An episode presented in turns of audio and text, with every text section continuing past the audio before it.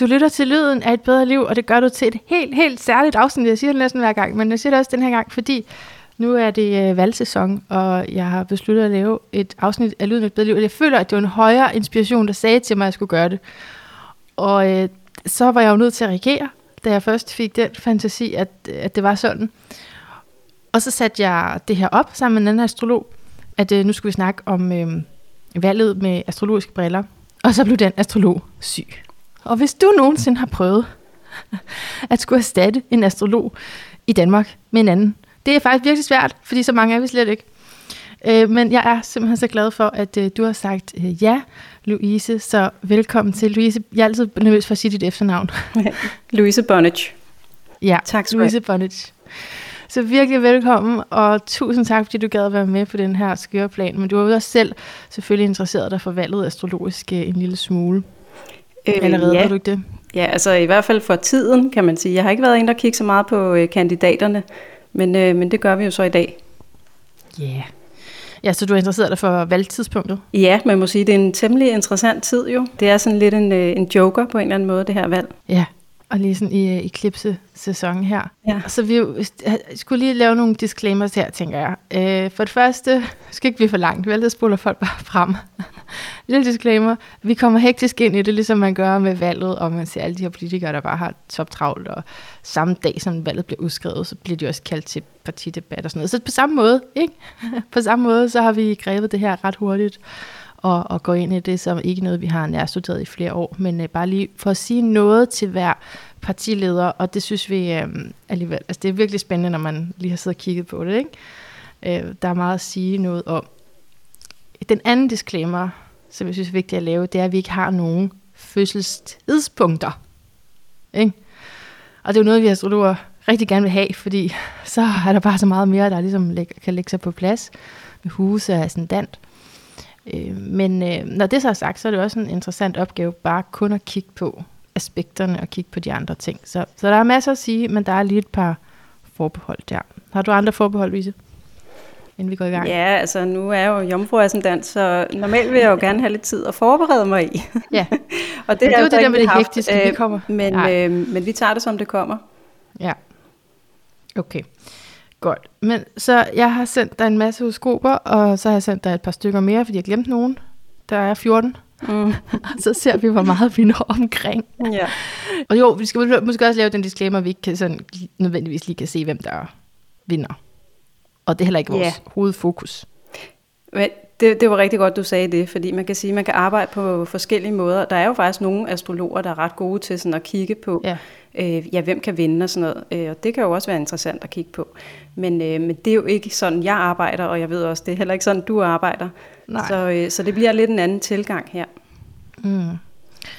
Okay, så mere hvad for nogle personlige processer de også er i, og hvad det er for nogle mennesker, som potentielt skal lede vores land, eller være med til det. Hmm. Ja, og selvfølgelig de Øh, vil- muligheder, der ligger, men ikke Ja. sådan øh, fordefineret. De, altså man har jo sit frie valg, så Ja. det har politikere også. Mm. Og vil du starte med at sige noget om selve valghoroskopet? Er det der, vi skal starte? Øh, Jeg vil egentlig nok godt starte et andet sted, men jeg vil Ja. gerne snakke lidt om tiden. Øhm, Ja. ja, hvis jeg må det. Endelig. Ja. Du må det hele. ja, fedt. Hallo? Ej, så er jeg kommet til det rigtige sted, kan jeg godt Ja, det er du. øhm, Jamen altså, vi står øh, lige, altså nu har vi den 26. oktober, og valget er den første. Men, øh, men vi står jo netop midt i eklipsesæson, som du siger. Øh, og derudover, så øh, den 22. var der jo øh, Venus Cassimi, eller Venus øh, øh, Starpoint kan man også sige, altså hvor Venus og solen mødes. Ja. Og, øh, og de stod sammen øh, i 29 grader vægt, og de stod også sammen med Haumea, som er øh, en dværgplanet, ligesom Pluto kan man sige, øh, som bevæger sig helt vildt langsomt. Så øh, der har den sådan set stået længe, men, men det var lige præcis der, hvor Venus og solen også mødtes. Og, mm. og det er jo ret interessant, fordi øh, Venus-Sol-konjunktionen, det markerer ligesom afslutningen på en cyklus og starten på en ny. Og, øh, og Venus Haumea er jo så også en, øh, en ny cyklus. Så, så man kan sige, at det handler i hvert fald rigtig meget om afslutninger og nye begyndelser. Øh, og ja, og så kommer det jo, altså så kommer der jo så øh, få dage efter den her øh, eklipse, som øh, det var så den øh, 25. Altså det vil sige i går. mm. Og øh, ja, fordi vi optager den 26. Ikke? Men øh, den, den var så i øh, 2 grader skorpion. Så, så man kan sige, at den står stadigvæk i konjunktion med, med Venus, og så står den jo sådan set også stadigvæk i, i konjunktion med Haumea, som, som fortsat er den, 29. Når du siger den, hvad snakker vi om så? Øh, eklipsen, altså ja. nymånen, som øh, ja. er en eklipse, fordi den også er tæt yes. på øh, måneknuderne. Ja, ja. Ja, så vi, og okay, en anden disclaimer, vi også kunne have lavet, det, det bliver teknisk og nørdet, og det tillader vi. Men jeg kan godt oversætte det der, kan man sige, til sådan lidt mere øh, forståeligt sprog, fordi altså man kan sige, at det er bare en, en, øh, en øh, virkelig, virkelig vigtig tid, hvor uanset om der var valg eller ej, så vil man sige sådan, okay, jamen der er skifte i, altså magtskifte simpelthen, ja. ikke? Ja. Øh, og ikke mindst, fordi det er eklipsesæson, så sker der sådan nogle uventede ting, og der sker øh, ja, netop øh, magtskifte, mm. og der, der er nye begyndelser osv. Så, så, øh, så rigtig, rigtig spændende tid. Også selvfølgelig for, for det amerikanske øh, midtermvalg her, ja, den, øh, den næste eklipse. Ikke? Flere gang, ja. Ja, så øhm, ja, skal, skal vi gå til valghoroskop? Altså det er jo selvfølgelig også, altså det mest interessante ved det her valghoroskop, det er når det bliver relateret til kandidaterne. Jeg, jeg synes, det er fint, fordi der er flere, der har, har foreslået, at vi skrev også lidt om det, om man ikke bare kunne kigge kun på spidskandidaterne, eller dem man kunne regne med kunne blive statsminister. Men jeg synes faktisk, det er meget fint i Danmark, at der er de her store øh, partilederdebatter, sådan, så vi faktisk reelt ved, øh, hvad vi har med at gøre. Ikke? Altså, hvad der er muligt, selvom at der er en sandsynlighed, der peger på en eller to dit. Øhm, men øhm, så vi kunne starte med Alex von Opslag. Altså, han er en spændende en, fordi han er en ung en. Altså, der er Alex, og så er der Maj Villassen, som begge to, jeg glæder mig til at sige det her, jeg er begejstret, som begge to er i deres Saturn Return. De er begge to i deres Saturn Return. Øhm, så, så har begge to øh, Saturn i vandbæren. Mm. Og, og sikke et Saturn Return var at, at, stille op til et valg. Øh, men det er jo også et øh, politisk tegn, vandbærtegnet. Og, men, det, men er det ikke interessant, Louise, fordi de er jo på hver deres fløj, mm. ikke? og de kæmper begge to for frihed, men på hver sin måde. Ja. Det synes jeg bare er, ja, det, er det. det er så fascinerende. Alt er relativt, ikke? Ja, ikke? Øhm, så, så Alex her, altså det, det der også er spændende, det er, at det er sådan en lille parti, som har fået ret meget øh, medvind, og ikke nogen sådan stor illusion om, hvad der kan lade sig gøre stadigvæk, men trods alt mere medvind end, øhm, end tidligere. Øhm, og han har sol i, i konjunktion med både Mars og Merkur. Har du, har, kigger du på det? Mm. Så der er, han, han ja. er gået ud og sådan, har sagt meget højt, at han vil ikke love noget. Så der er noget, han ikke vil gentage, ikke? Der er noget, han vil, han vil ikke love, at øh, mm. øh, nu bliver alt godt, eller hvis I bare stemmer på mig, så sådan og sådan, fordi vi står altså virkelig til noget økonomisk nedgang, og det bliver hårdt og sådan noget. Ikke? Så han vil ikke og, og det tænker jeg, det er også det, det er fordi, det er i skorpionen, øh, Mars og Merkur i skorpionen. Mm. Så han går ud med de her informationer, mm. som man normalt ikke vil høre, og han siger, nu det her, det er realiteterne. Ikke? Det er sådan det, han øh, kører på. Mm. Øh, han er vægt, som er et, øh, også et øh, politisk tegn i sig selv, det her med at ville finde øh, the middle ground, og være interesseret i de andre, men mm men ligesom finde øh, et ståsted imellem poler. Øhm, og så er der det fascinerende, det sidste ting, jeg siger. Øh, jeg, skal, jeg skal trække vejret. Man bliver så, bliver så, øh, det er så spændende. Øh, jo, en, en sidste ting, som jeg har tænkt på med ham, det er, at han øh, den her generation 91, som øh, jeg har talt om de år der med, der er en konjunktion i stenbukken mellem øh, Uranus og Neptun, og han har så også den nordlige måneknude lige der øh, som, som altså ligesom sådan mm. en nybrød ind i traditionerne og ind i autoriteterne, at ville noget andet. Ikke et klarsyn ind i det gamle. Øh, og, og, det, og han arbejder ud sammen med to ældre øh, partifælder, og det er meget interessant altså sådan at, at tænke over sådan deres dynamik. Jeg tror helt klart, altså det virker som om, de har det rigtig godt, men jeg tror ud fra hans horoskop, at han også udfordrer dem. Det er i hvert fald det, jeg tror, han skal. altså han skal udfordre den gamle tid. Hvad, mm. hvad tænker du om alt det ud fra horoskopet bare? Helt sikkert. Ja, Jamen netop også med, med Saturn der og månen, og i øvrigt også i ja. vandbæren, så, så skal han da helt klart udfordre autoriteterne og de gamle herrer, kan man sige, øh, lidt sådan øh, populært. Jo. Ikke? Øhm, og jeg, jeg, jeg kommer også til at tænke på, fordi hans sol er jo ikke bare vægten, den er i 23 grader vægten. Så mm. hvis man lige husker tilbage til den store konjunktion i, øh, i 22, den var i 22 grader stenbuk, så den har stået i kvadrat til hans sol. Mener du i, i, jeg tænker, du mener i 2020, at de sidste eller? par år har nok været temmelig udfordrende. Ja. Øh, ja, 2020. Ja, godt. Ja. Øh, ja, og med Saturn i 0 grader, øh, Saturn, øh, undskyld, øh, vandbæren kan jeg se, øh, så, øh, så havde han jo sin return, altså den, øh, den er aktiv, kan man sige, al den tid, hvor Saturn er i tegnet. Ja. Men den startede ligesom øh, med et bang, kan man sige, da, da Saturn gik i vandbæren der i slutningen af 21. Ja. Øh, og havde den der konjunktion med Jupiter, så jeg tænker, det er sådan, øh, det er rimelig store sager. Helt klart. Og det er her, hvor man kunne blive nysgerrig på at gå, gå dybere, ikke? Og jeg sidder lige og ser, om jeg kan google noget hurtigt, men fordi der er jo sikkert sket et eller andet lige der, som vi bare ikke lige ved, ikke? Eller kan huske. Ja, ja, det, ja, det ved jeg så heller ikke, hvad, hvad det har været. Det kan jo også sagtens være personligt, ja. øh, fordi... Øh, Øh, ja, altså det, Jamen, det er jo bare en, altså, øh, en kvadrat til solen, ja. så det er noget personligt, men... Men der er helt klart også mm. noget vigtigt ved at sige, at Saturn står tæt med månen, øh, samme tegn som månen, øh, fordi han er jo lige nu her kommet op i forhold til nogle øh, ja, boligproblemer, er så meget sagt. Men øh, der, jeg tror, at jeg mm. tror, at han ja. har svært. Der er noget omkring hjem, som øh, st- han stadig er ved at finde ud af, og det er jo en typisk også øh, Saturn return proces med hvordan tager man lige sådan ansvar for, og så, mm. men når månen er der ens hjem på den rigtige måde. Ja. Mm. ja. Når man kigger også på øh, eklipsen nu her, så kan man sige, at den, den øh, er jo i 2 grader skorpion.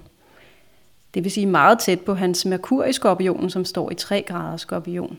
Så der kan være et eller andet omkring den måde, han kommunikerer. Altså det kan være noget, altså, altså man kan sige, Øh, skorpionen, det kan jo handle om magt eller, eller alt muligt andet, men det kan godt være noget med den der, øh, øh, ja, den stærke kommunikation ikke, på den ene side, men også måske nogle, øh, nogle mønstre, som måske ikke længere ligesom passer ind, øh, som han måske skal give lidt slip på. Men den øh, formørkelse, øh, der var i 2 grader skorpionen, den ligger jo meget tæt på hans Merkur i skorpionen, som er i 3 grader så der kan være noget omkring øh, noget, at, at øh, han skal slippe øh, noget omkring den måde, han kommunikerer på, eller måske noget omkring hans øh, forhold ja, til magt. Det er jo en ting, som jeg også godt vil have. Vi prøver at se, om vi kan sige om, om hver, så vi skal også hurtigt gå videre her, fordi netop, hvordan, hvordan impacter eklipsen hver kandidat, ikke? Og det er nemlig, det rammer mm. jo lige præcis der på hans nemlig. Øh, skorpion-energi med Mars med kur. Præcis som jeg har tænkt som ja. sådan en, en urgency. Han har virkelig ja. noget, der skal frem, og han tør også godt tale om det, der er ubehageligt, og han tør godt sige, lad os forholde os til realiteterne. Øh, og så har han også været ude at tale om, at han, øh, han har haft angst tidligere. Så ikke fordi jeg mm. håber, altså det er ikke fordi det, det er det, der sker øh, nu her, men øh, måske det næste lag af det, er, og noget, han også bliver konfronteret med nu. Altså fordi det er i skorpionen. Jamen, og en ting er jo hans personlige historie, men det er jo også netop det der med, hvad man er åben omkring mere generelt. Øh, så, så de paradigmer, der er, kan man sige, eller sådan, hvad man kan tale om, det er jo også noget af det, han kan være med til ja. at uh, ændre. Ja, mand. Gør det. Okay, hvem går vi over til? Har du en? Eller skal jeg? Gør du bare det. Inger Støjberg. Ja. og lige den næste, der kommer op her. Ja, hende har jeg jo været lidt spændt på, sådan set. Jamen, det er også, mm-hmm. altså, jeg synes, det, ja, hun er fisk, ikke? Så det tager mange former.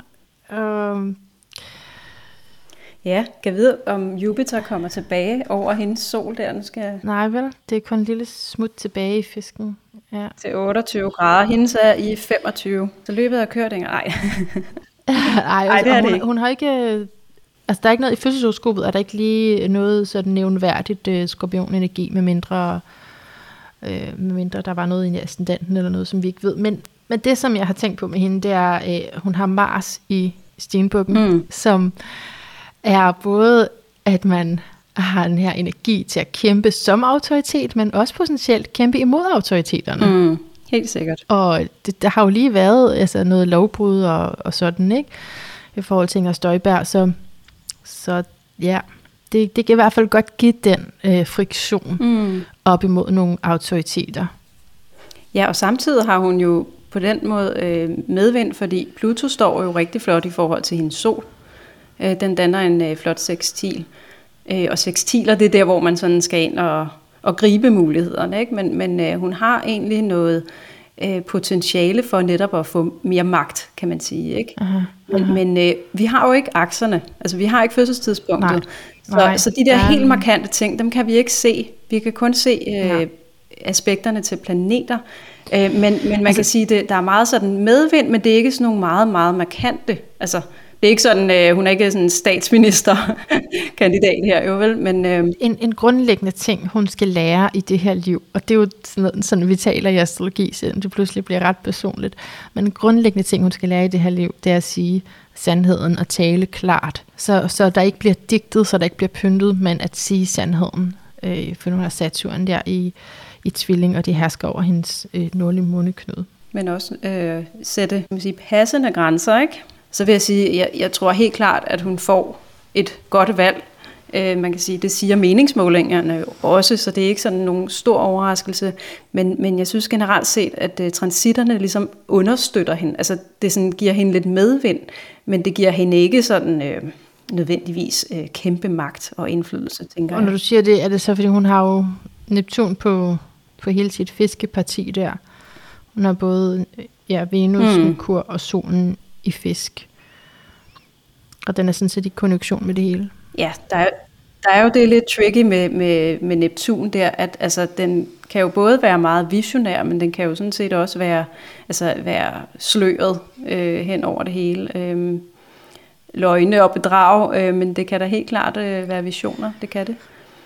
Øh, men, men hun har jo også netop øh, Pluto til, til solen, og så har hun øh, også nogle andre øh, mindre, øh, men understøttende ja. ja, jeg falder lidt tilbage på det med, at det nøgle her vil virkelig være at gå ind og, og bruge sin stemme, fordi Neptun også kan give ja, den her, altså det er jo alt, hvad der er ude af vores menneskelige kontrol, som Neptun og fisk repræsenterer. Så det hun kan i egen magt, mm. det er at undersøge det, som hun står for.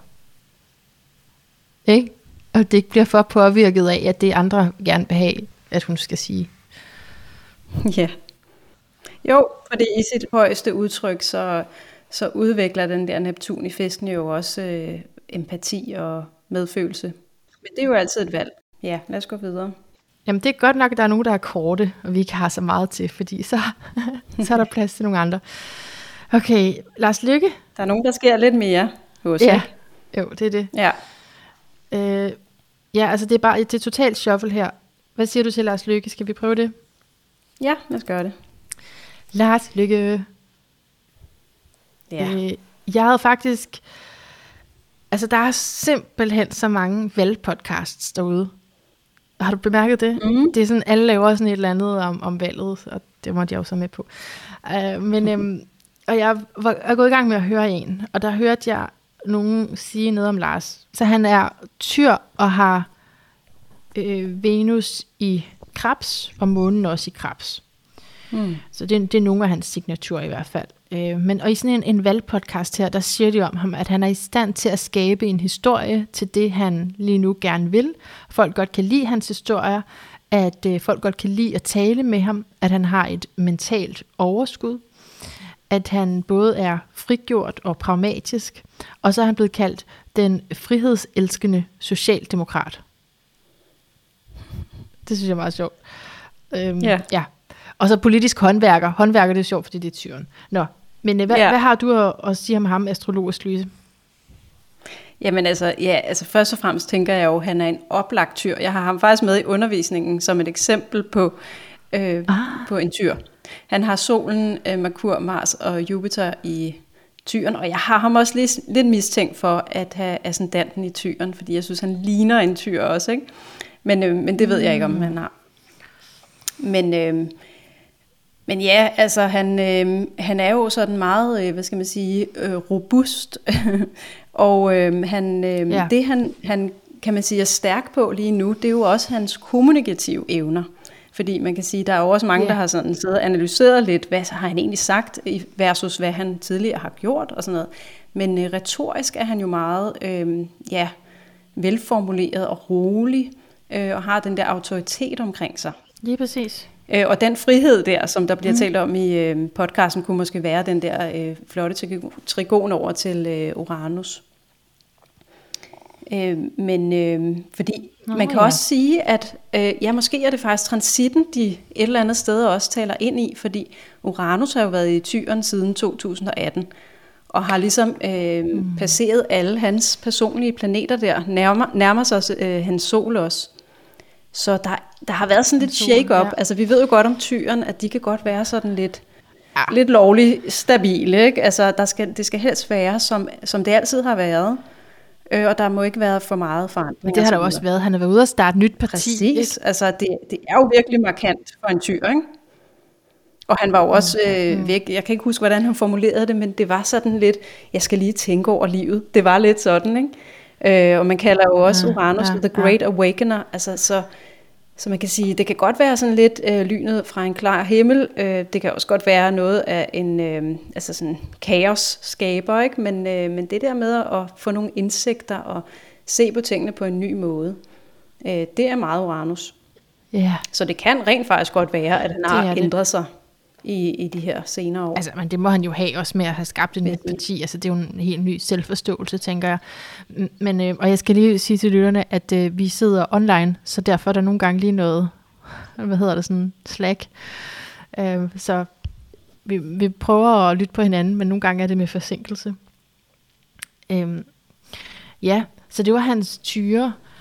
Øh, og politisk håndværker, ikke? Og, altså, han har, og den her autoritet, du talte om, han har også øh, sydlig måneknude der i øh, stenbukken, ikke? Som sådan en autoritet. Mm. Øhm, og så det, at ja. folk godt kan lide at snakke med ham, det Men, kan jo også være Venus på den nordlige måneknude, at han sådan har en vis charme alligevel. Han får folk til at føle sig godt tilpas. Og jeg sidder nemlig også og kigger på den der nordlige måneknude konjunktion med Venus, fordi det er jo også lidt tema for denne her øh, eklipse, at Venus står i øh, konjunktion med øh, eklipsen, og ja. øh, det er jo noget med at, at danne nye alliancer, kunne man sige med politikersprog, ikke? Og øh, nu hvor at øh, han har Merkur i nu skal jeg ja, se, det 2 grader tyr, det er jo lige præcis der, hvor eklipsen er. Så, så det er jo helt klart noget med at tænke nye baner for ham. Ja, og vi snakkede faktisk om Mars med kur før hos Alex von Opslag. Det var bare i skorpionen. Er det ikke interessant? Så det er lige overfor. De har, ja, de har opponerende ja. kræfter der, øh, selvom de begge to ja. er på højre fløjen. Ikke? Så de, de kommer alligevel med hver deres øh, fundament og perspektiv. Øh, men de møder, som du siger, den akse der, øh, i eklipsen. Ja. ja, og fordi at, at øh, Lykke han har øh, Merkur og alle de andre planeter også i tyren, som jo er det modstående tegn, så er det, det er den der oppositions... Øh, ja, altså det, det, det med relationerne, mm. altså hvor at øh, i Alexes øh, horoskop, der handler det mere om øh, ham selv, hvor øh, for Lykke så handler det rigtig meget om øh, de andre. Men når jeg kigger på Alex' horoskop, så er der ikke så meget, der handler om ham selv. Altså, Inger, da hun har munden i løven, øh, så der er jo helt klart en personlig mm. gevinst her, også ved at være i, hvad end game hun er i i livet. Det er vigtigt for hende personligt. Og mm. Alex har lagt mærke til, at han har faktisk ikke noget ild i forhold til det, vi, vi tæller som ild, medmindre han havde øh, ascendanten der, ikke? Øh, så han, så, og det, det, det ild, det, det personlige. Mm. Så han er faktisk meget ude til os. Altså, og det har Lykke heller ikke? Nej, det har han heller ikke. Nej, det har jeg ikke engang lige set her. Han er meget i vand og meget i jord. Ja, så, men det er jo bare fordi, du sagde, at med Alex, der handlede det mere... Ja, nej, men det, nu, nu var jeg ikke... Øh, det var bare min pointe der. Fordi jeg har ikke, jeg har ikke kigget så, så tæt på, øh, på Alex's øh, fødselshoroskop. Det var mere i forhold til eklipsen, øh, hvor øh, sol og måne lander lige oven på hans Merkur. På hvor at, øh, i Lars Løkke, ja der er det, der er det øh, modsat. Der står den i en opposition til. Så der er det derovre, hvor nordlig måneknude og Uranus er. Derovre i tyren. Mm. Men man kan sige, begge, på, på begge personer indgår deres sol, er, er deres sol tæt på eklipsen, ikke? Jo, altså Lars Lykke, han har øh, solen i slutningen af tegnet, men, men han har i hvert fald nogle andre personlige planeter, ikke? Men i øvrigt, øh, altså det var jo heller ikke længe før Lars Lykke er i sin Saturn Return. Han har øh, Saturn i starten af fiskene. Så, så det er sådan øh, om et års tid, ikke? Så, så man kan sige, øh, og det er lidt de samme temaer, men man kan sige, det er sådan mere, at han går ind i sin tredje alder, ikke? Øh, og ikke øh, bliver voksen, øh, som det måske er tilfældet for de andre to. Ja, og det er også det er meget interessant det der med Saturn i fisk, fordi det, der skal man i hvert fald også dyse for fristelserne på det, sådan hvis man skulle tale om det personlige. Og så er fisken jo også det her kollektiv, så den interesse, den commitment, han udviser til at arbejde for helheden, det er jo meget, hænger jo meget godt sammen. Mm. Så, så både Alex, og nu skal vi også tale om mig, deres og, og Lars Lykke, deres øh, Saturn, og det er jo, altså man kunne jo også bare have valgt at kigge på én planet, ikke Louise? Det er simpelthen så svært som astrologer at begrænse sig her. Men, øh, men lige i forhold til Saturn, så, så er de alle sammen i fjerde kvadrant, som handler om øh, den, ja, altså, hvad der sker også øh, politisk og samfundsmæssigt og helhedsmæssigt. Ja, det er større end en selv, kan man sige. Er, du, er vi ved Maj Villersen nu? Ja. Og hun har jo ikke alene øh, Saturn Return, eller sin første Saturn-runde, sagt på dansk. Hun har også progressiv sol lige på Saturn. Og Saturn står jo også for det der med at træde ind i sin autoritet. Ja. Tage ansvaret på sig. Ja, altså, og jeg har set nogle af de der partidebatter, ikke? Altså, hun, og hun er jo virkelig også altså, troværdig. Hun ser troværdig ud, og man kan fornemme, at hun har styr på det. Og, og det må man jo gå ud fra, hun har, fordi hun har også månen i, i jomfru. Stræber i hvert fald efter det. I hvert fald månen i jomfruen vil gerne stræbe efter det perfekte, ikke? Altså vil gerne øh, have styr på detaljerne og have forberedt sig. Hvis hun ikke tager tingene seriøst, så, øh, så går den ikke, vel? Men altså, det er jo klart, det er jo det er jo ligesom en politikers lod. Ja, altså det er jo nogle, det, det er interessant at se på, hvor mange politikere, der har mest der i fjerde kvadrant, hvor det handler om nogle andre, eller den her meget funktionelle energi af, i, i jordtegnene. Øhm, og, og se på, hvordan kan vi levere nogle bedre løsninger. Øhm, ja, det er godt nok nysgerrig også på hendes øh, klokkeslæt, fordi hun har en gruppe af planeter samlet, ikke? så det kunne være interessant at se, hvor de falder i husene. Mm. Men altså, noget andet, vi også kunne have fokuseret på, og som, nu er det totalt, vi gør bare lidt af hvert her, ikke? men mm. vi kunne også have fokuseret kun på Venus, netop fordi du siger, at det er en vigtig del af den her eklipsetid, som vi er i. Og for hende, der er det jo enormt potent, ikke? fordi hun har Venus i konjunktion med Pluto i skorpionens tegn. Hvis du vil sige noget om det? Ja, hvad det er for nogle idealer. Ja, men det er fordi, ja, det er fordi, det er en signatur, som øh, er interessant, og som der er flere af de her politikere, der har. Øhm, men det, det er selvfølgelig svært at være helt klar i, hvad det er. Det er jo, det er jo også et krisepunkt. Hvad gør vi herfra? Og, og i løbet af valgkampen og efter valgkampen, skal der altså nogle ting, der virkelig skal forandres i forhold til... Ja, man kan jo også sige, altså hele øh, magtbalancen, ikke? Fordi øh, skorpionen også handler om magt, så, så, øh, og øh, fordi ja. eklipsen øh, lander lige der, ja. så, så tænker jeg, at det kommer til at vende lidt op og ned på, på magtbalancen, og i hvert fald også på opfattelsen af magt, og hvad der er de gode øh, alliancer. Det, hvad skal man sige, gamle paradigme, og der er nok tilbage til, altså, at Pluto står der i slutningen af, af stenbukken, mm. og vi ligesom er ved at rydde op i alt det der med magtfuldkommenhed og, og andre... Øh, øh, ubalancer i forhold til magt og autoritet. Der kan man også sige, at Venus øh, i skorpionen, og ikke mindst den her eklipse, det er lidt øh, ikke det samme tema, men det handler i hvert fald også om det med, hvordan øh, forholder vi os til magt, og øh, hvordan, altså det er jo også noget med strategiske alliancer, ikke? Øh, og det handler politik jo også om, kan man sige, at indgå strategiske alliancer. Så når vi finder det i fødselshoroskoperne på politikere, så er det jo ikke overraskende, fordi det er, de, de skal have de kompetencer, ikke? Men det interessante er, hvad er det, der sker i den cyklus, der kommer nu? Jo. Og at der er valgt, det er jo bare perfekt timing til det, men hvad der kommer ud af det, mm, ja, det kan jo både være, som du siger, at man netop tiltrækker den rigtige magtbalance, eller altså, på den måde, der er noget, der bliver rykket.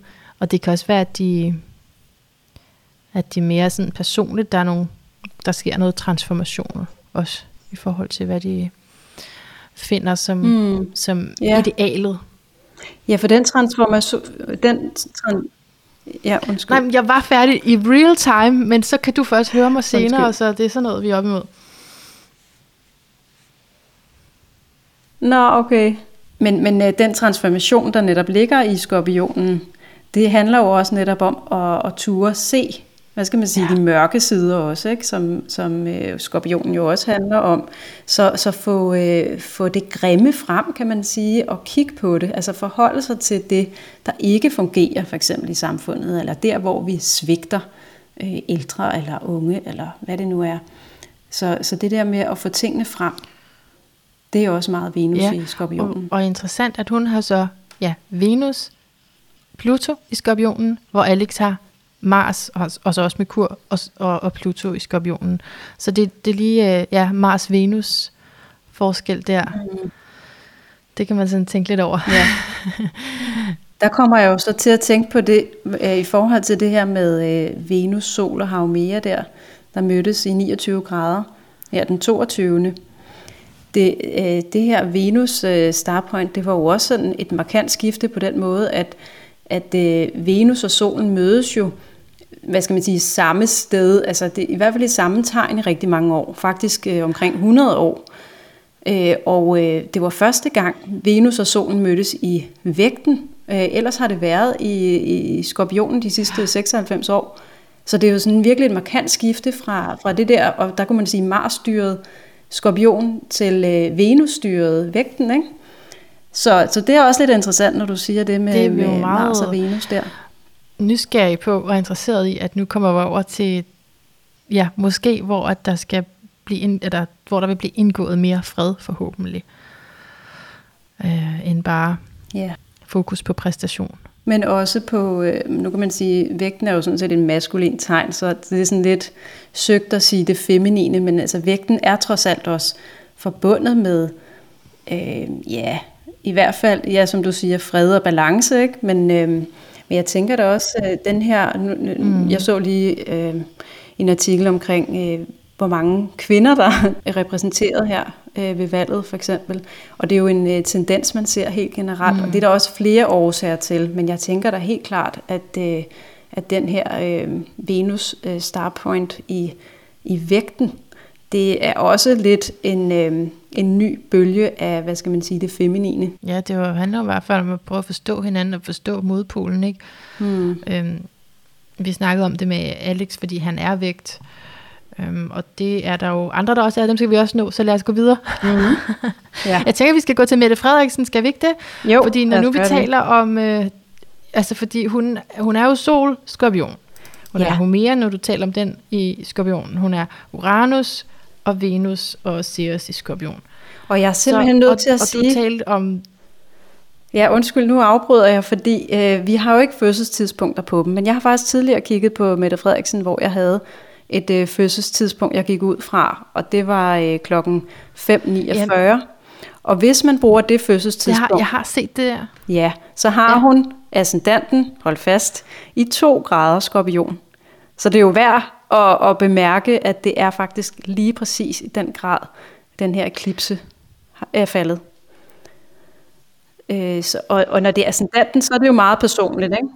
Men vi er nødt til lige at sige, at vi ved ikke om, fordi jeg spurgte faktisk uh, stjernerne, stjernerne.dk, de har sådan en astrodatabank, og jeg spurgte faktisk, mm. der stod for det, om de kendte nogle tider, fordi jeg, jeg ville simpelthen så gerne finde tidspunkterne.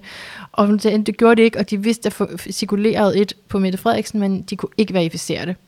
Så Ja. vi er nødt til at sige, at vi ikke ved det. Men det, du har ret, Nej. det er lidt interessant, at lige præcis det, der cirkulerer, faktisk er det, der stemmer med eklipsen.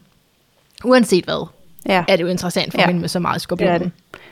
Og, ja, ja, lige præcis. Ja. Ja, men jeg var da bare lige nødt til at nævne det, fordi det er godt nok interessant, hvis, øh, hvis det er det tidspunkt. Ja. Øh, så, så er det jo i hvert fald et kæmpe skifte for hende. Ikke? Du nævnte tidligere med, at øh, hun var blevet, eller du nævnte ordet magtfuldkommen. Og det er jo det, som Mette Frederiksen er blevet klandret for at være.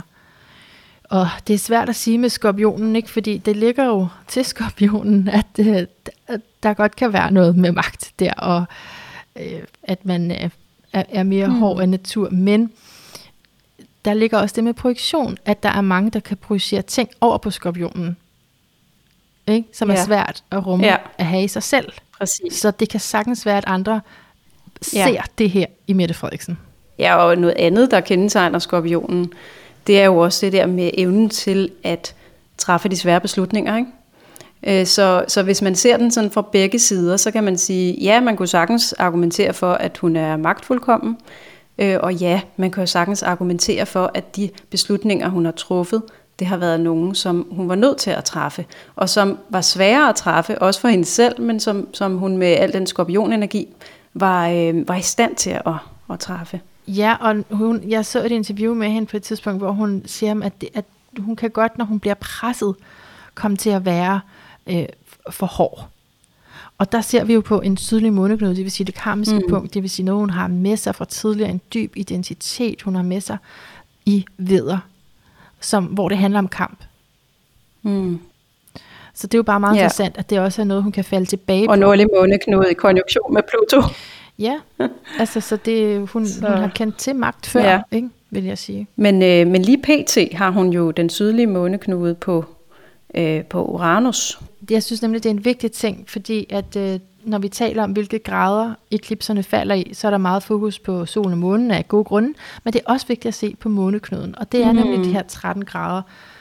Og ja. vi kunne jo godt hoppe til en. Jeg har lige præcis mm. de her 13 grader øh, måneknuder, og det er Franziska Rosenkilde fra Alternativet. Meget interessant, at det er lige ja. på hende. Det, altså, når man taler om, at noget kan blive personligt, ikke, så er det her, det det. Ja, præcis. Og hun, hun er jo i sin... Øh, altså, man, kan jo, man har sin øh, måneknuderunde, sådan øh, hver øh, ja, sådan cirka 18 år, ikke? Men, øh, men så har man også øh, den omvendte hvor at, øh, at den nordlige måneknude står på den sydlige måneknude, og det er det, der er tilfældet for hende. Øh, så, så man kan sige, at, at hun ligesom øh, integrerer lidt begge dele lige pt. Ikke? Fordi hun, hun har jo sin øh, nordlige måneknude i skorpionen. Og det vil sige, at det hun ofte falder tilbage på, det er så den sydlige måneknude i, i øh, tyren, hvor at, øh, det måske handler lidt for meget om, at øh, at tingene skal være på den samme måde, og hun måske hænger fast i de samme ja, værdier, kan man sige.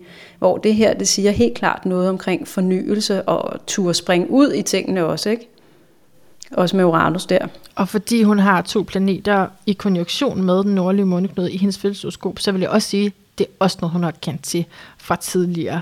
Jeg, jeg googlede lige hendes baggrund, og det er noget med, at hun har studeret noget inden for mad. Kan det passe? Ja. Okay. Så det ligger jo også til tyr, når hun har et par planeter i krebs. Øhm, mm. Men altså, der er et eller andet mm. omkring det her magt, som er, er blevet uforløst. Og, og magt, så taler vi jo altså også empowerment, altså også på en meget positiv måde. Det er jo ikke sådan bare magt over andre, men også det at faktisk at være moden mm. nok til at, at forvalte magten. Ikke? Øh, og, og, og med den her Uranus mm. i konjunktion med nordlig måneknude, så, så tænker jeg, at det og mm. om månen, så ja, altså at, at det også handler om at hjælpe hendes land til de bedste løsninger. Mm. Men altså, jeg vil sige, hun er altså en af de mest øh, interessante kandidater, sådan astrologisk set, synes jeg, fordi øh, altså man kan også sige, at nu siger du, hun har øh, planeter i konjunktion med sin nordlige måneknude i sit fødselshoroskop. Og det er Uranus og månen. Så det er jo lidt kan man sige, en gentagelse af det, der sker lige pt. Ikke? Med, øh, med en øh, eklipse øh, i konjunktion med Venus godt nok, men den næste ja. eklipse er i konjunktion med Uranus. Ikke? Så, så det er det der uraniske tema, altså med øh, yes. pludselige skift og uventede drejninger og netop øh, skifte i, øh, i magtbalancen. Øh, og så har hun jo også en, øh, en transit Pluto i opposition til sin Saturn.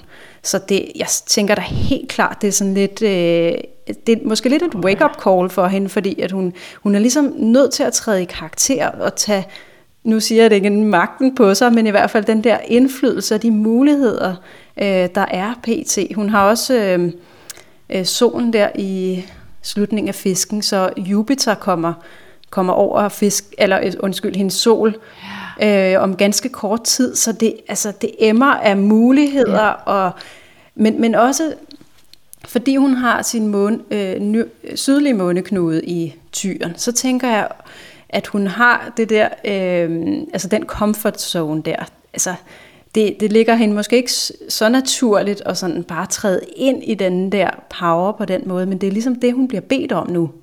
Ja, men og, og Chiron, Chiron i ved, ikke? Så, så der er noget med at turde sige, jeg er her. Ikke?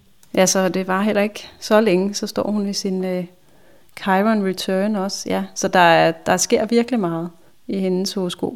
Det gør der. Ja, den er meget fin, den der Pluto-transit på hendes øh, Saturn. Så virkelig en, en transformation af det, hun er forpligtet på, og det, hun gerne vil. Ja, hendes rolle, ja. Også lidt uventet måske, ikke? Jeg ved ikke, det kommer, det kommer måske til at gå hende ret godt faktisk til det her valg.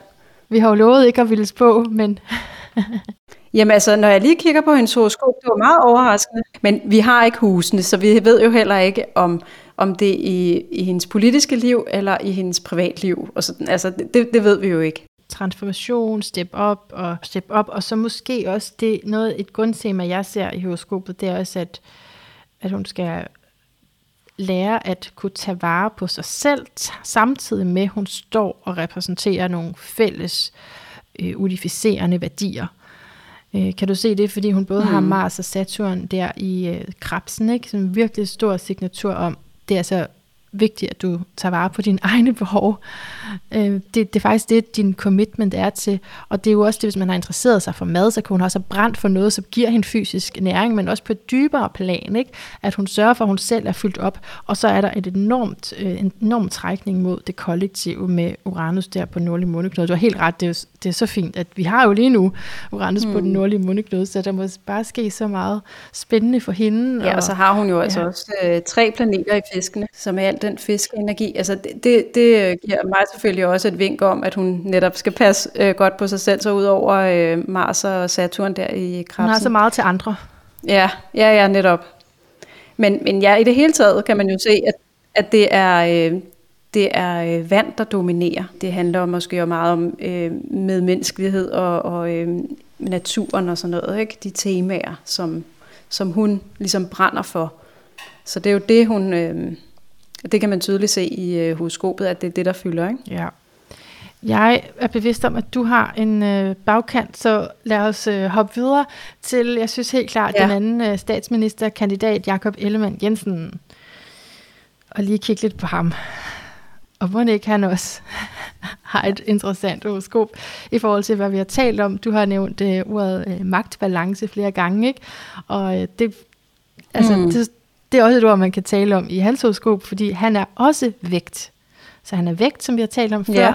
at det er det her med at altså mødes på the middle ground og se tingene fra begge perspektiver, have behov for at samarbejde og have behov for perspektiv for at kunne træffe beslutninger. Og så er den i konjunktion med Pluto, altså får vi altså den her skorpionenergi, ja, som vi har talt om. præcis. Så kan man sige, at Pluto kan jo godt være meget sort-hvid, ikke?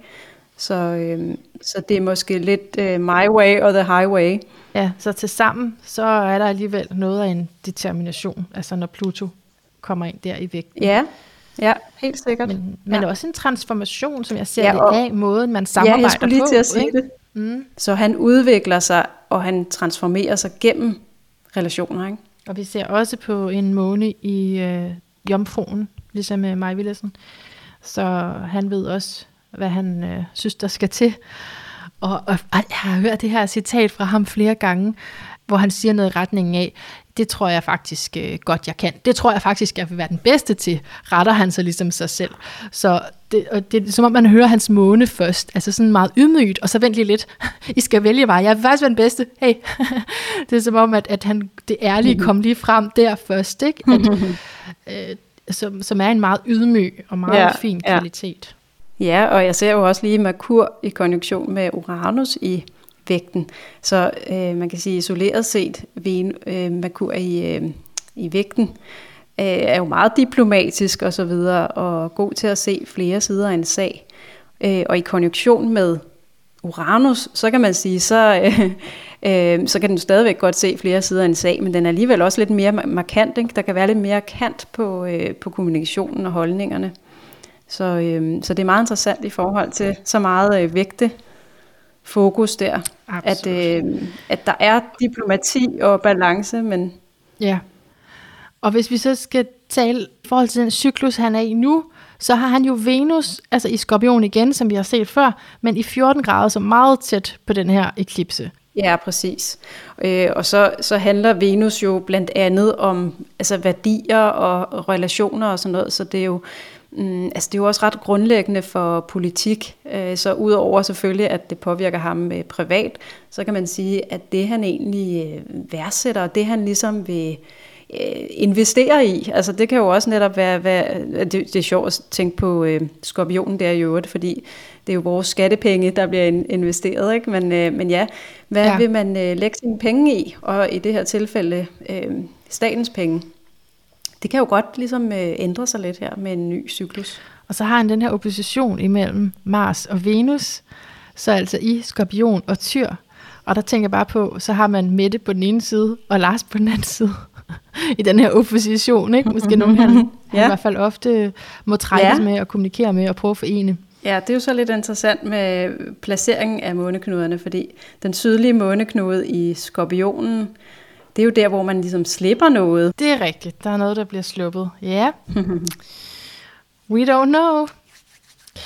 Uh, er der andet her til Jacob Ellemann? Altså, der er jo masser, ikke? Jeg tænker også på, at han han kommer ind med en, en, ballast, en ballast af, altså, mm. han, altså hans navn og hans familie, ikke? og han har den sydlige måneknude der i Krebs, og Saturn lige på. Så også en, måske en familieforpligtelse, eller en meget dyb følelsesmæssig øh, fornemmelse af, at jeg skal gøre mm. det rigtige, og det rigtige, det er at hjælpe. Jo, men jeg bemærker samtidig, at han har jo godt nok øh, Mars i tyren og Venus i skorpionen, men, men ellers er der ikke sådan markante øh, hverken progressioner eller transitter til hans øh, horoskop, synes jeg.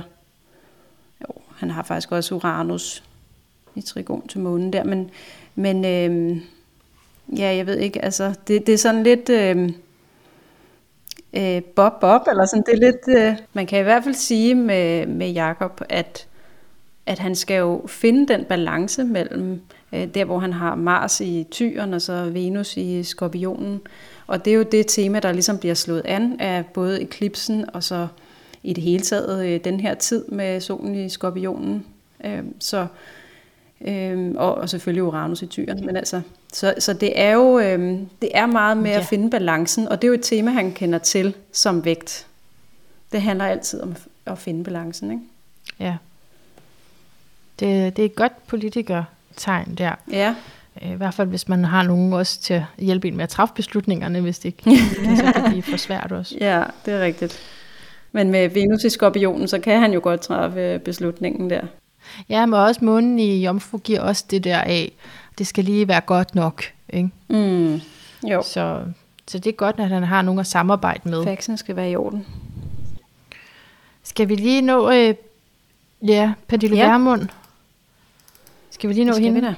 Hun er en øh, nymåne baby i skytten, mm. så hun har både sol og måne i skytten, og også øh, Neptun og Merkur. Og noget, jeg har tænkt på med hende, det er, fordi den er så tæt med, med Neptun, sol, konjunktion i hendes mm. fødselshoroskop, så det er en enorm generøsitet, og måske også svært ved at finde de rigtige grænser for nogle ting. Altså det, jeg sådan bedst kan huske hende fra, det er, fordi hun har kysset med Jonathan Spang, altså i sådan noget satireprogram. Ja. det var ret sjovt, ikke? Og så, da jeg så det her, så tænkte jeg, ja, okay, det giver mening. Altså, fordi at skytten er sådan der, ja, man, det gør vi, total ja-hat, og komme til også at give alt for meget. Og så den her konjunktion ja. med Neptun, at, altså, at øh, være lidt large med de grænser jo. der, ikke? Hvis der altså er nogen. Men, men man kan sige med, med Pluto i kvadrat til hendes øh, Venus i øjeblikket. Hun har Venus i, i vægten, Øh, så, så der kan man jo sige i hvert fald, at der kommer den der øh, balance ind, eller den der, det forsøg ja. på at, øh, at finde the middle ground.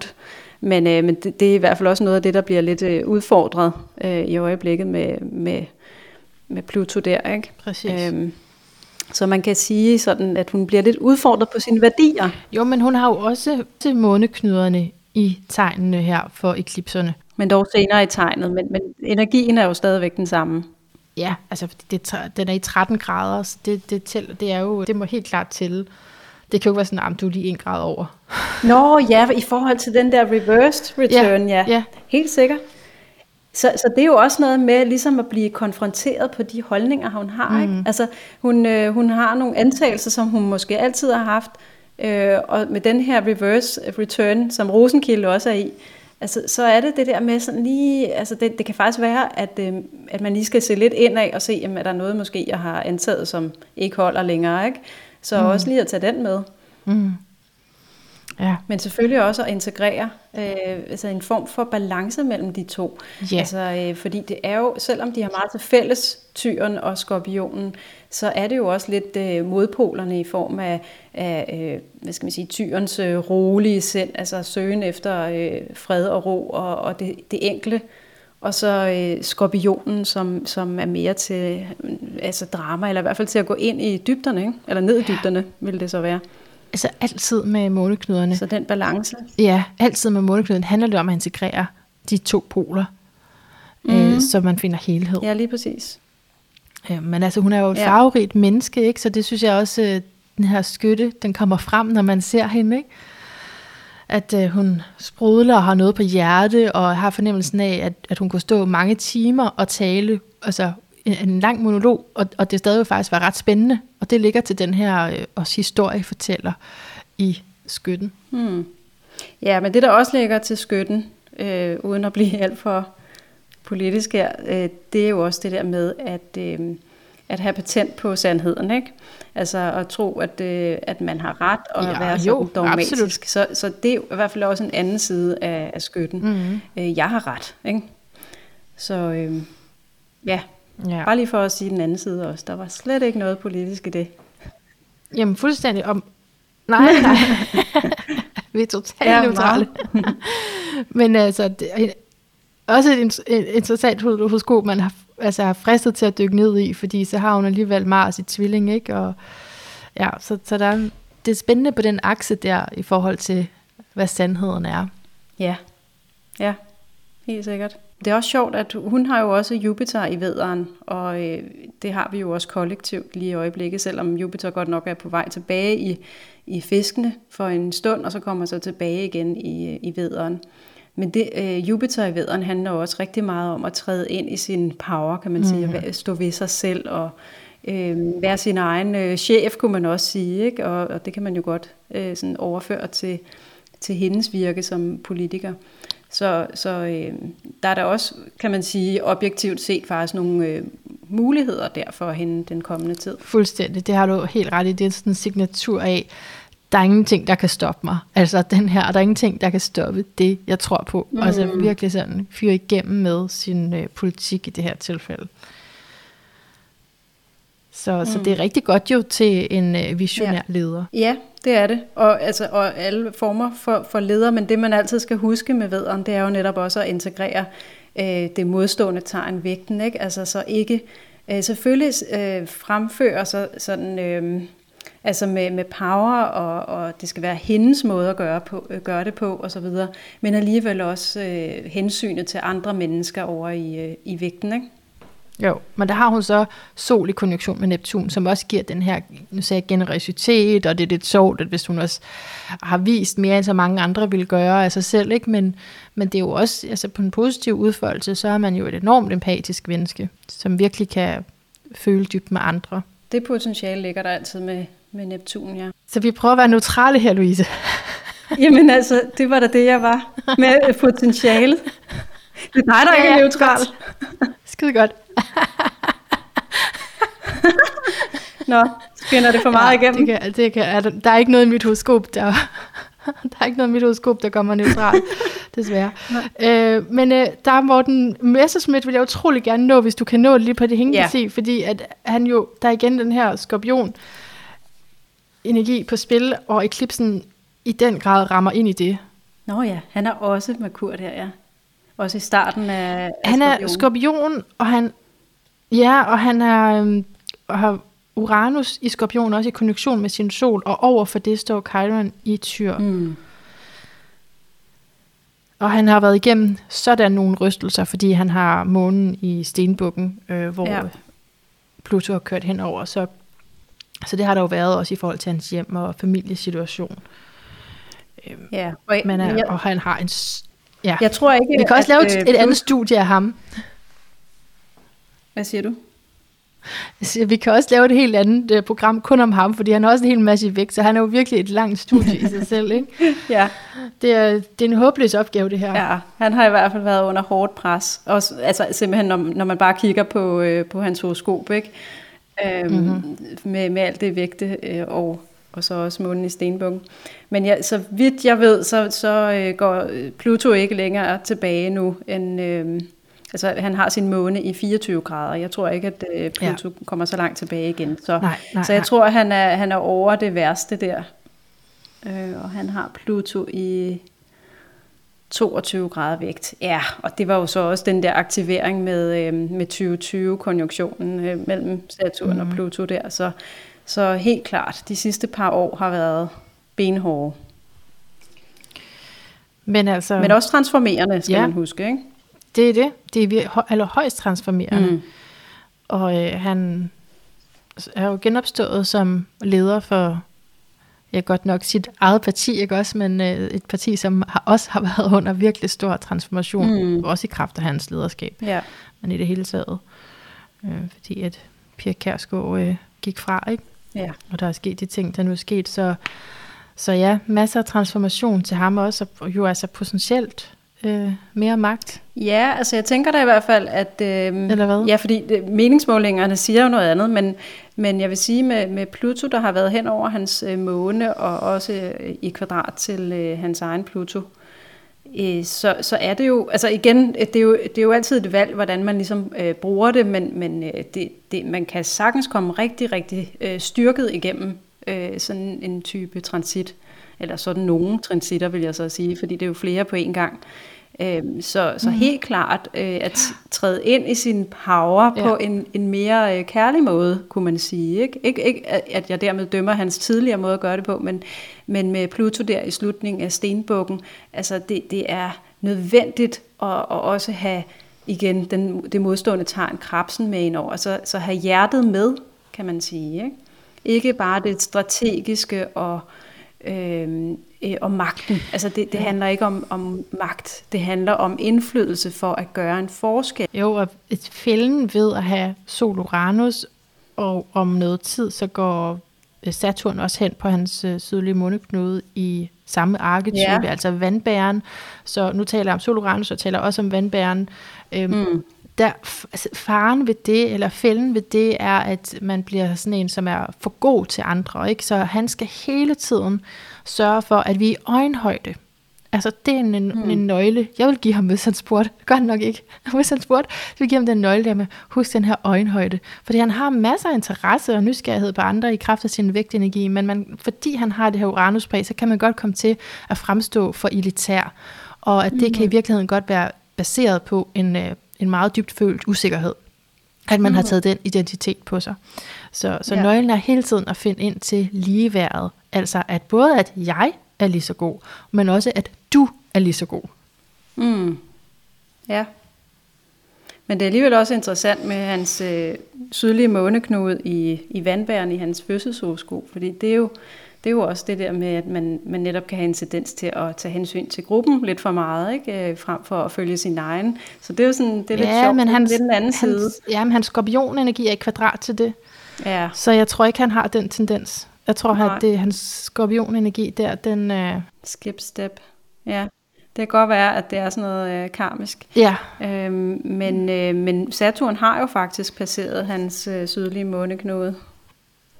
Har den ikke det? Fordi den sydlige, den må være det? i 14 grader, og er jeg bagud? Saturn er i, Nå, det har den så. i 18 lige nu, ikke?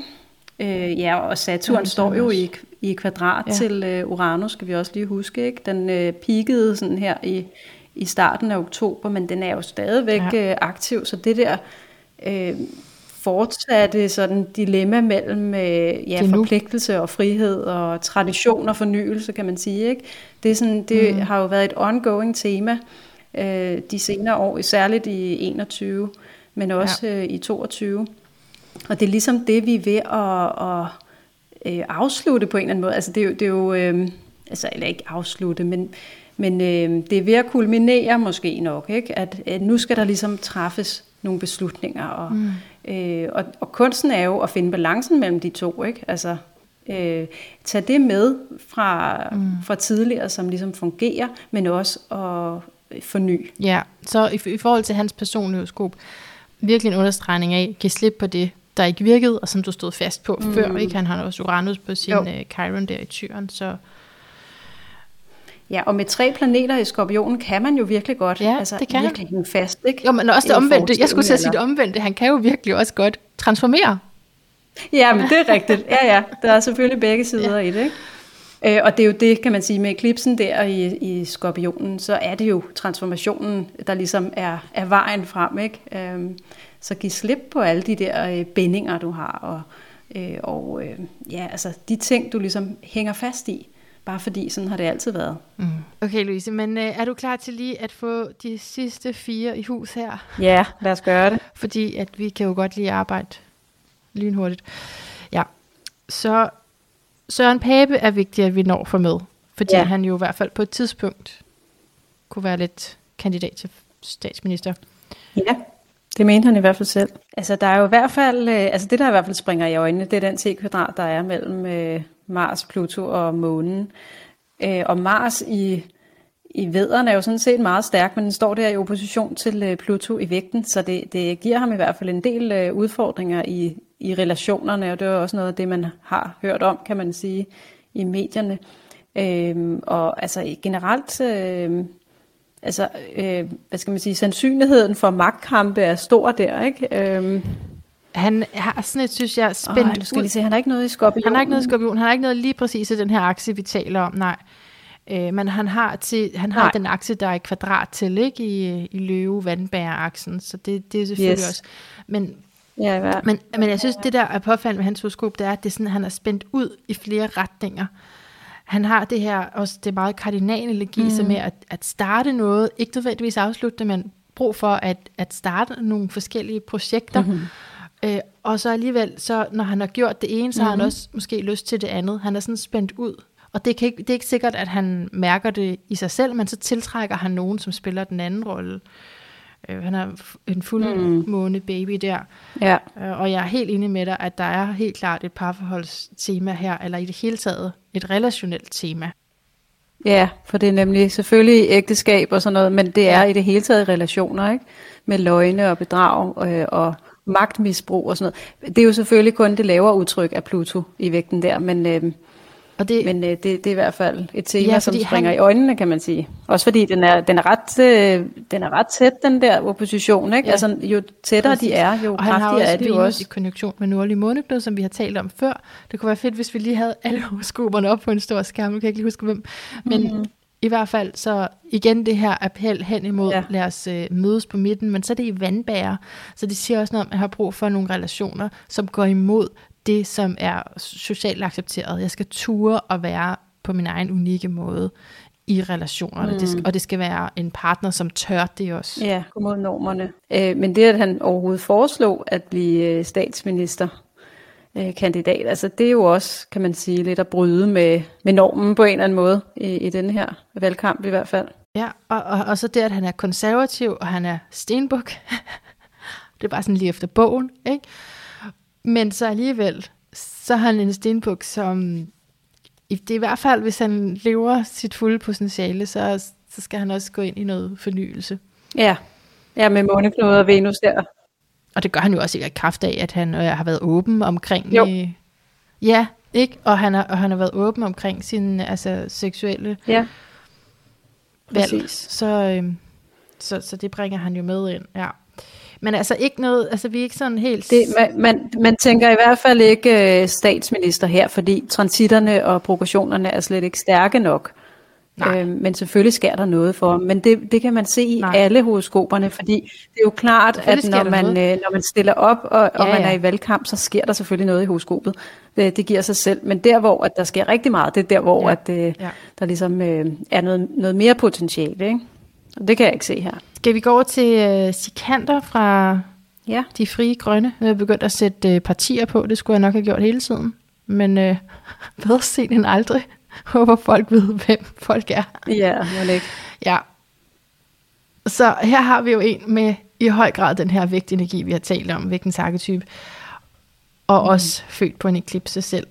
Ja, præcis. Han er meget i, skorpionen, men i det hele taget også bare det, at han er født på en eklipse, det siger jo noget om, at eklipsetider er selvfølgelig ja. meget interessante for ham.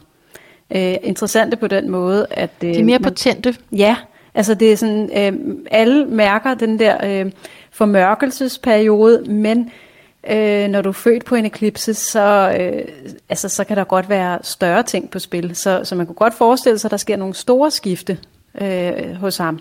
Ja, altså vi skal i hvert fald lige nævne, at han også har Venus og Pluto i skorpionen i konjunktion. Mm. Også med kur i skorpionen. Så vi har talt om det et, et par gange med, med Venus og skorpion i nej, Venus og Pluto i skorpionen. Og det er særligt stærkt, fordi at Pluto det er det, der hører til skorpiontegnet og det er indgår i den her eklipse-energi.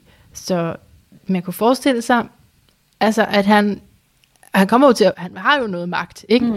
Men altså, det er jo ikke sådan, at vi så kan sige, nu får han mere magt. Det er bare, der er virkelig noget her, som øh, kalder på transformation. Mm.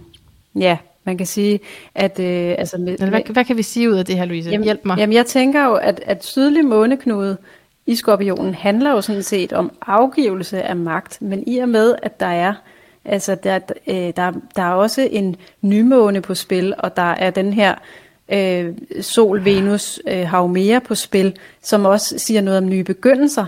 Altså, så vil jeg sige, så er det ikke så entydigt. Altså, det er jo ikke sådan en afgivelse af magt øh, på den måde øh, øh, isoleret Nej. set.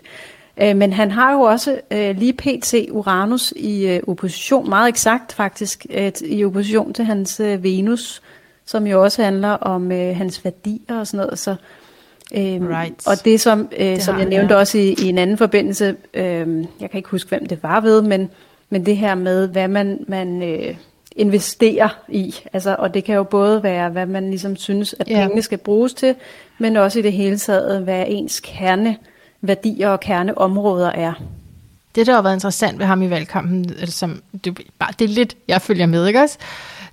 det er, at han ikke vil øh, gå over til Alternativet. Han vil ikke slå sig sammen med nogle andre. Det, kan man sige, det er måske klart nok, fordi han repræsenterer sit eget parti, men det har været meget fremme, det her, ikke? at han vil stå bedre, mm. hvis han læser sammen med nogle andre. Og så, når vi så ser hans horoskop, ja, der er det, det skorpionske, men han har en masse vægt.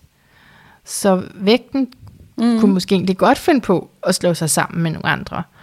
Så øh, så det, at hans ja. skorpionenergi nu er under forvandling, det, det er lidt interessant. Jamen jeg tænker da også, at det, det, altså, det kunne sagtens øh, være sådan, at hvis, øh, hvis øh, det parti øh, kommer over spærregrænsen, øh, øh, så kan de jo gå sammen bagefter, kan man sige. Ikke? Så det kunne jo sagtens være sådan en øh, gradvis øh, sammensmeltning ja. og et samarbejde. Jeg synes i hvert fald, der er øh, rimelig meget punch i det her horoskop. Altså der, der er noget... Øh, potentiale på en eller anden måde. Ja. Altså også aktuelt, mener jeg. Der er høj selvtillid i, altså i grund, synes jeg, horoskopet. Der er potentiale for høj selvtillid. Han har en, en, et tilstedeværk, ja, som man vil kunne mærke. det er jo hele potentialer, vi snakker om. Ja, ja, ja. Ja, mm. ja, ja. Ja. Omvendt kan man sige, at uh, Uranus i, uh, i tyren, Øh, det, den er jo sådan lidt et uh, wildcard på en eller anden mm. måde, ikke? fordi det, det er jo netop rigtigt, at potentialet ligger der. Uh, og spørgsmålet er, hvordan han forvalter det, fordi man kan sige, at, at uh, universet siger til ham lige nu, ved du hvad, nu skal du bare uh, tro på dig selv og have selvtilliden i orden. Spørgsmålet er, hvordan han bruger den mulighed. Ikke? Ja, og som du siger, nogle værdier, som bliver, ja, der kommer nogle nye indsigter der, nogle nye fund, til de her værdier. Mm. Lige der, præcis. der er en ny måde at finde fred ja. på. Og, og det er en opposition, så det kan komme udefra. Ja, ja. Så måske mærker han det, det som det pres, altså hvis det er en, Eller igennem relationer. Ja, ja igennem relationer, det, og det her pres med, skal jeg gå over til nogle andre, måske det, det er sådan noget, som, som Uranus viser der. Mm. Mm og som selvfølgelig gør noget ved ham bagefter også. Jamen, og så kender vi Uranus som den her pludselige, ja. øh, altså pludselige indskydelse, eller, sådan, eller pludselige udvikling af, af tingenes tilstand. Ikke? Så det kan jo netop godt være noget udefrakommende, der gør, at, det, at der sker et skifte der i forhold til øh, alliancer. jamen, jamen det er helt sikkert, det, Uranus står også for alliancer. Altså, står, det er jo netop det. Ikke? Grupper af mennesker, man er enig med. Eller bliver enig med. ja, det kan man sige, ja. Ja, Okay. ja og Venus i skorpionen er god ja. til at skabe de strategiske alliancer. Ikke? Ja. Ja, Okay. men interessant, når han er født på en øh, eklipse. ja, og skal vi så ikke lige få lavet en rød tråd? Jo, Sofie Karsten Nielsen er jo netop også født på sådan en. Jo, fordi det er en fuldmåne.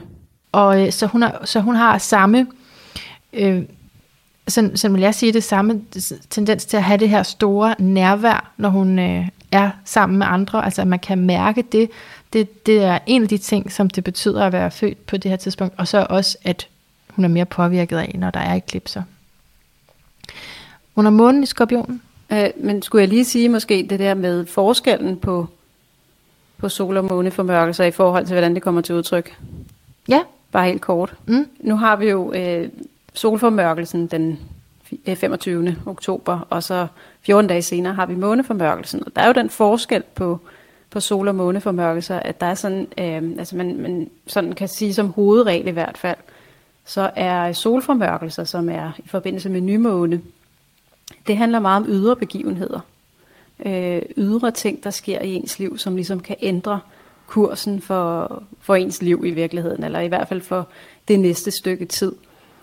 Og øh, måneformørkelser, som så er under fuldmåner, og det er der øh, Sofie Carsten Nielsen er født. Øh, hun er født under en fuldmåne.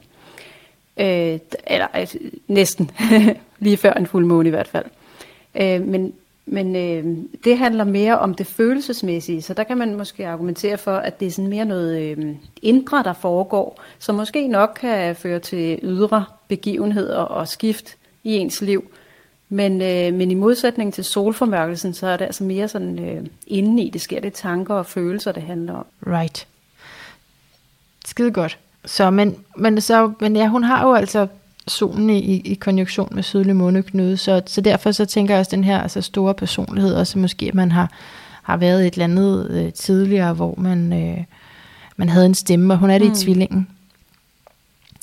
Øhm, så men der, det, det skorpion-tema, der er, det er månen. Ikke? Ja. Den er der. I konjunktion med Ja. nordlig måneknude. Og så har hun, vi talte også tidligere om, øh, var det ikke med Pernille Vermund, der havde en, jo, Pernille Vermund, som også havde Jupiter i vædder, det har hun også. Så, så virkelig, og, og der Mars også, så, så meget stærk tro mm. på øh, det, man gør. Og øh, sådan en ustoppelig energi. Ja. Ustoppelig energi. Vi gør det her. Er du for mig, eller er du imod mig? Fordi it's gonna happen. Ja, både og, fordi der er nogle kvadrater og oppositioner, der måske øh, gør, at den er øh, ust- eller stoppelig. men men øh, jeg kan godt se, hvad du mener mm. øh, med, med vædderenergien. Ja, så det stoppelige der, det kunne for eksempel komme fra, fra krabseenergien, hvor hun har Saturn og Venus, som er i kvadrat til. Er det sådan, du tænker? Og, og Ja. krabsen, som, som måske kunne stå for familien, eller Ja, nogle tænker jeg. dybe følelsesmæssige behov. Ja, lige præcis. Eller, eller bare i form af, at øh, Saturn øh, altså, også er en restriktion i nogle tilfælde. Ikke? Mm. Øh, og Venus, det kunne så være relationerne. Mm. Men apropos øh, relationer, så synes jeg også, det er interessant, at den øh, øh, Mars-Pluto-opposition, vi talte om i Søren Papes øh, horoskop, mm. den har Sofie Carsten Nielsen jo sådan set også, og i de samme tegn, ikke? Øh, vederen og vægten. Ja, ja, så det der med øh, det relationelle, og udfordringerne i forhold til øh, ja, både de helt nære forhold, men også i det hele taget samarbejder, øh, den ligger der. Men mm. det er også klart, at når man er politiker, mm. så skal man jo ikke underkende øh, vigtigheden af det der med øh, magten i, i øh, relationerne. Så, så altså, det er jo måske meget naturligt, at man har det sådan set. Det er jo en god Absolut. måde at bruge den på, Ja, i stedet for at have øh, slåskampen derhjemme, ikke? ja. Der, der er nogle mennesker, der vil noget her. Ja. Men jeg synes, det er interessant at se, okay, vi har talt om nogen, som, hvor der er en signifikant ild. Altså når vi taler om vædderen, så er der virkelig noget ild. Vi taler om vædder og skytte. Ja. Der var også uh, Inger Støjberg med, med månen. Uh, så virkelig en ild, at tingene bliver personlige. Og så har vi også talt om nogle horoskoper, Lars Lykke og Alex von Opslag, hvor der ikke er noget ild. Ja. Og det, det er en anden energi. Så Ja. de, de kommer jo stadig ind og finder gnisten, også igennem deres partifælder, og bliver spædet til på den måde. Men det er ligesom noget andet, der driver det. Helt sikkert. Og det skal jo så selvfølgelig lige siges, at øh, når vi siger, at der ikke er noget ild i horoskoperne, så ved vi jo ikke med husene. Så der kan sagtens ligge masser af ild i husene, Nej. så at sige. Det, det er lidt sådan, ja. Ja, bare ud fra tegnene. Ja, præcis. Skal vi lige tage Pia Olsen Dyr? Ja.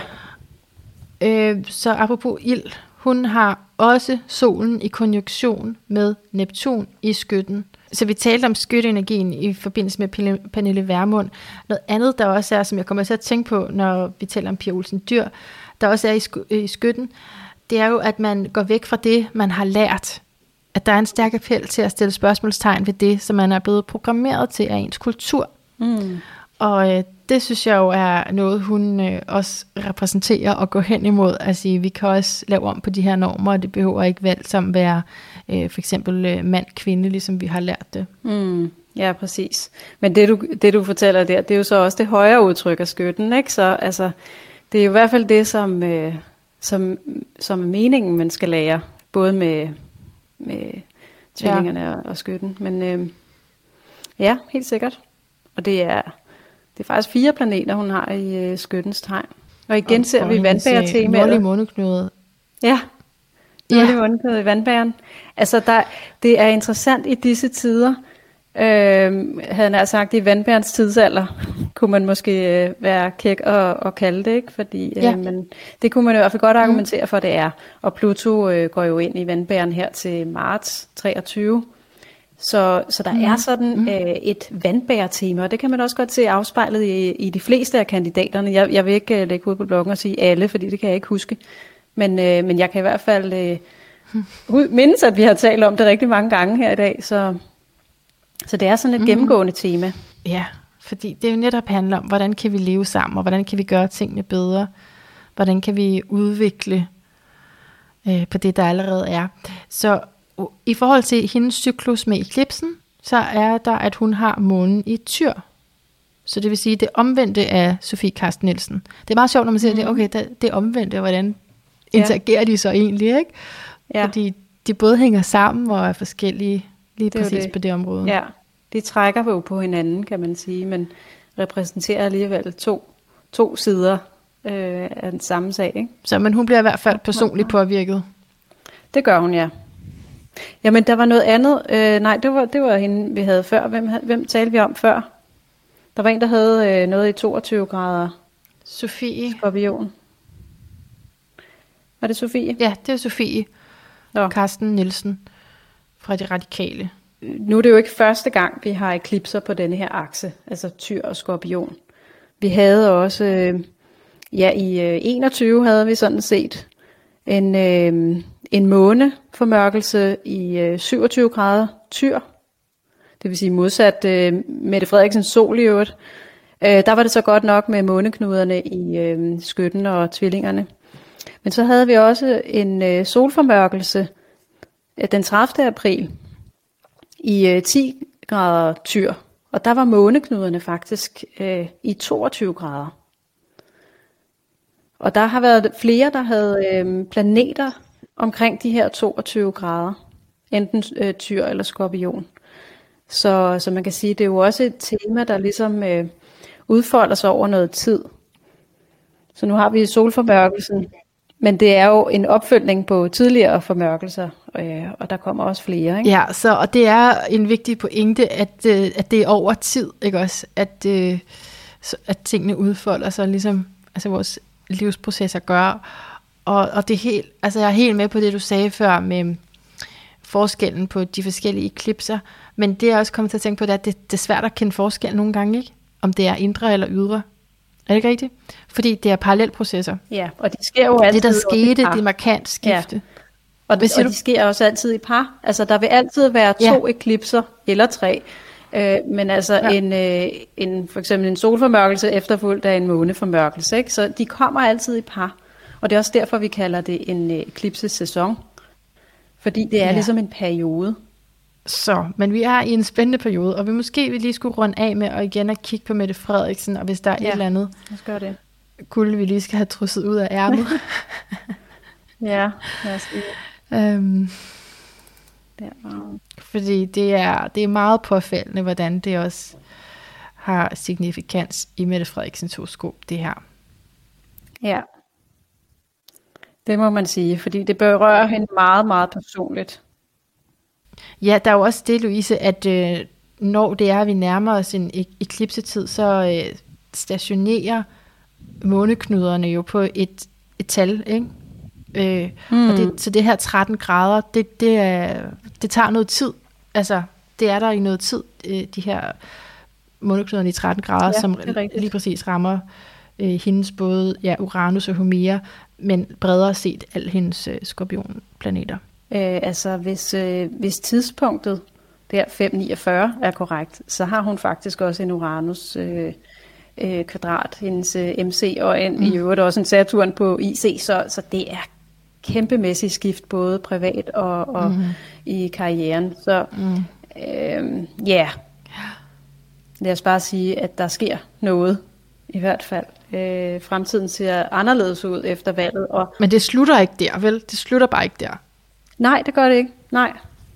Og det man også skal huske på, det er, at øh, øh, den, øh, altså de to grader skorpion, som, øh, som solformørkelsen er i, jamen den, øh, den grad, den vil også blive aktiveret af måneknuderne, når, øh, eller det er så sydlig måneknude, men altså af måneknudeaksen øh, senere hen, det vil sige omkring sådan øh, maj-juni Ja. næste år, så passerer de øh, for, forbi samme punkt.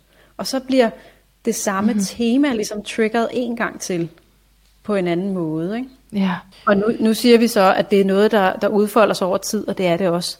Men jeg vil sige, især for dem, der er født på en eklipse, eller for dem, der har øh, akser eller personlige planeter omkring de der to grader tyr eller skorpion, jamen øh, der kan skiftene altså godt ske rigtig hurtigt. Men det er klart, at øh, de langsigtede konsekvenser, kan man sige, det er jo noget, der udfolder sig øh, over en længere periode. Ikke? Fra gammel tid siger man jo også det med, altså det ledere, ikke? At magthaverne, at det er især også der, man ser øh, skiftende under eklipsetider. Så ja, det, det er, det er Ja. både, at det kan være på datoen, men at man også må se det i et større perspektiv, og det kan tage længere tid, processerne i hvert fald. Er der nogle sådan øh, store hængepartier, vi lige skal nå omkring? Nej, altså man kan jo godt tænke sig, som du siger, at have alle horoskoperne oppe og, og sådan sidde lige og have det fulde overblik. Men øh, Ja, det har vi ikke. Man kunne bruge noget så gammeldags som en printer næste gang. ja, det kunne man. Og lidt forberedelsestid måske. Altså, jeg kom lige til at se Alex von Opslags øh, horoskop igen. Også et efternavn, jeg er bekymret for, om jeg udtaler rigtigt. Øh, men han har jo øh, den sydlige måneknude øh, og nordlige måneknude i 13 grader. Det er bare, Ah, det er, ja. ikke, det er ikke i skorpionen, men det, det, er lige, jamen, det er så i sextil til, ikke? Fordi det er i, øh, Nå ja, ja ja. i øh, Krabs Stenbuk aksen. Ja, altså det er jo ikke en af de, de mest markante sådan, faser, øh, vil jeg mene, i forhold til måneknuder, men det er da interessant nok alligevel, at det er så eksakt. Og så har han jo månen i, øh, i 12 grader vandbær, ikke? Så, så det giver kvadraten, som så er mere udfordrende ikke? med kvadraten, men øh, ja. Men øh, Det var alt, hvad vi øh, kunne nå at overkomme i vores øh, hjerter og hjerner for nu. Så tak til dig, der lyttede med, og tusind tak, Louise Bonage, for at være med. Vil du, øh, vil du lige sige et eller andet til sidst? Øh, Ja, altså jeg synes jo bare, at øh, lige afslutningsvis, at, øh, at det er vigtigt at huske på alt det her med, at når vi er i eklipsesæson, så kan man bare simpelthen ikke øh, vide, hvad der kommer til at ske. Og det gælder selvfølgelig for valget, men det gælder jo også i høj grad i vores øh, egne liv. Så, så der er ligesom øh, der er mange skifter eller skift øh, i øjeblikket, ikke? Og øh, ting der afslutter og nye begyndelser. Og jeg vil sige, at det der er vigtigt med det, det er jo at huske netop, at øh, når der er en afslutning på noget, at huske på, at det altid repræsenterer en ny begyndelse. Håb for fremtiden, og uanset hvem der kommer til at reagere i vores land, så håber vi også, at alle går ud og stemmer. Har du stemt? Skal du stemme? Jeg har ikke stemt, men jeg skal da stemme selvfølgelig. Man kan jo brevstemme. Ja. Godt. Tusind tak, Louise, og tak til jer, der lyttede med.